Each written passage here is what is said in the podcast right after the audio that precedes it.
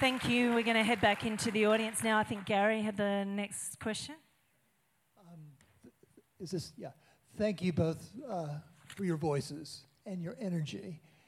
And you're calling on us now to give our voices and our energy in the next 42 days to get this over the line, um, especially through personal witness, but also through phone banking, door knocking, really getting those conversations going.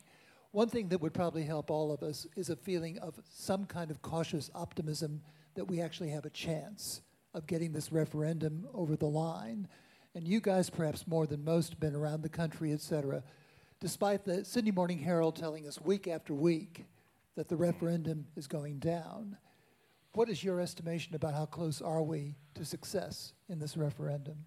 I, I think cautious optimism is well founded. I mean, uh, try to read trying to read the public mood on a referendum, you'd think would be simpler than trying to crack the mood uh, of an actual election campaign. Uh, they are different. There's differences and there's commonalities. Uh, and, and to be absolutely honest, I don't completely know the answer myself because the last referendum I was able to watch was 22 or 23 years ago, 24 years ago. What I do know about the last one, 24 years ago, is that the template to defeat that is very similar to the template that's been applied to defeat this, right down to the slogan, if you don't know, vote no. Which is such a shallow slogan, is it not? Let's apply that, let's apply that to voting a government in. I don't know who's going to be the education minister, so I should vote against them you know, you could, a comedian could have a lot of fun with that one for probably two hours. Uh, so just put that to one side um, for a minute. Uh, the, the, the things I take heart from, apart from, apart from the fact that Thomas and I uh, have, been, have been taking the pulse through many, many, many of these, thousands and thousands of people now, uh, and the mood is very similar in all of them. The resolve, uh, the determination to get out there, the, the, the, the commitment, the passion, uh, the energy.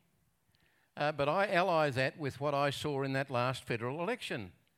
That was a very different election to any other election I ever covered over my 55 odd years because many more people, I suspect, for the first time, thought more about the quality and the relevance and the meaning of their vote than they ever had before in their lives. And that included uh, some people who had voted many times, but it also included many young people who maybe were voting for the first or second or third time. And there was a passion that moved them about climate change. There was a passion that moved them about the need to try and reinstitute some kind of integrity to our political process. And in there, too, in that mix, there was a, a, a kindred passion, I think, among some, without me overstating it, uh, for the, the Uluru Statement from the Heart and the, and the, the, the kind of knowledge base of young people today compared to the knowledge base of my generation and even some of the generations after me. And I suspect that there are many, many young people out there who would not give a tinker's cuss for answering an opinion poll. I don't think these, these polls are genuinely my suspicion, okay? My kind of informed suspicion uh, is that these polls are not adequately testing of a, a, a proper diversity of public opinion. Uh, I, I, think we'd be fools to, to ignore the trend. The trend has been down. And I think, in a way, the No campaign got out of the docks faster. They were going straight from the jugular for the outset. Uh, we should always remember that it's always easier to talk something down than to talk it up. Uh, I think it was always going to take time for the Yes to campaigners to hit their straps uh, and for people to actually begin to listen, begin to switch on. I think there are probably a lot of people who are only starting to switch on now. There are some people who will only switch on the day before they go to vote or even the day they vote, which is why it's also important to be out there on the day.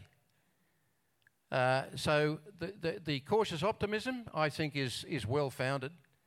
Um, I think we're going to see a different campaign from now on. I think politicians will engage much more, and we know that that's a two-edged sword. But you know, it's that kind of it's that juggle that we have. We don't necessarily trust our political process, but we have to continue to have some faith in it. Or what is there? There is nothing. So I do think that the, the, the greater engagement of politicians supporting the Yes campaign is going to is make a difference. As, and as an example of that, and then I'll shut up, Thomas. as, as a classic, wonderful example of that is seeing Penny Wong and Julie Bishop standing on a stage together. Two people who've been in parliamentary conflict, who've been in parliamentary conflict most of their lives, standing together on that stage, both saying that Australia has a great deal to lose in the world if no wins the day. And those are the images of the, the powerful images uh, that are going to help make a difference over these next few weeks. So, so absolutely keep your optimism and don't feel that, that you're somehow gulling yourself in the process. I think it's real. I'll just add, um, you know, who was it? Plibersek and Turnbull as well the other day out there campaigning together. Um, but uh, the only thing I wanted to add is that the experience on the doors and, and the, you know, the, uh, you know, the, the, data that we're collection, uh, collecting from our door knocking, uh, and there's been a whole lot of it already. But we're seeing more yes than no at the doors, uh, and we are seeing, you know, 30 or 40% people uh, are undecided, which is an opportunity, okay? Thank you. thank you. Um,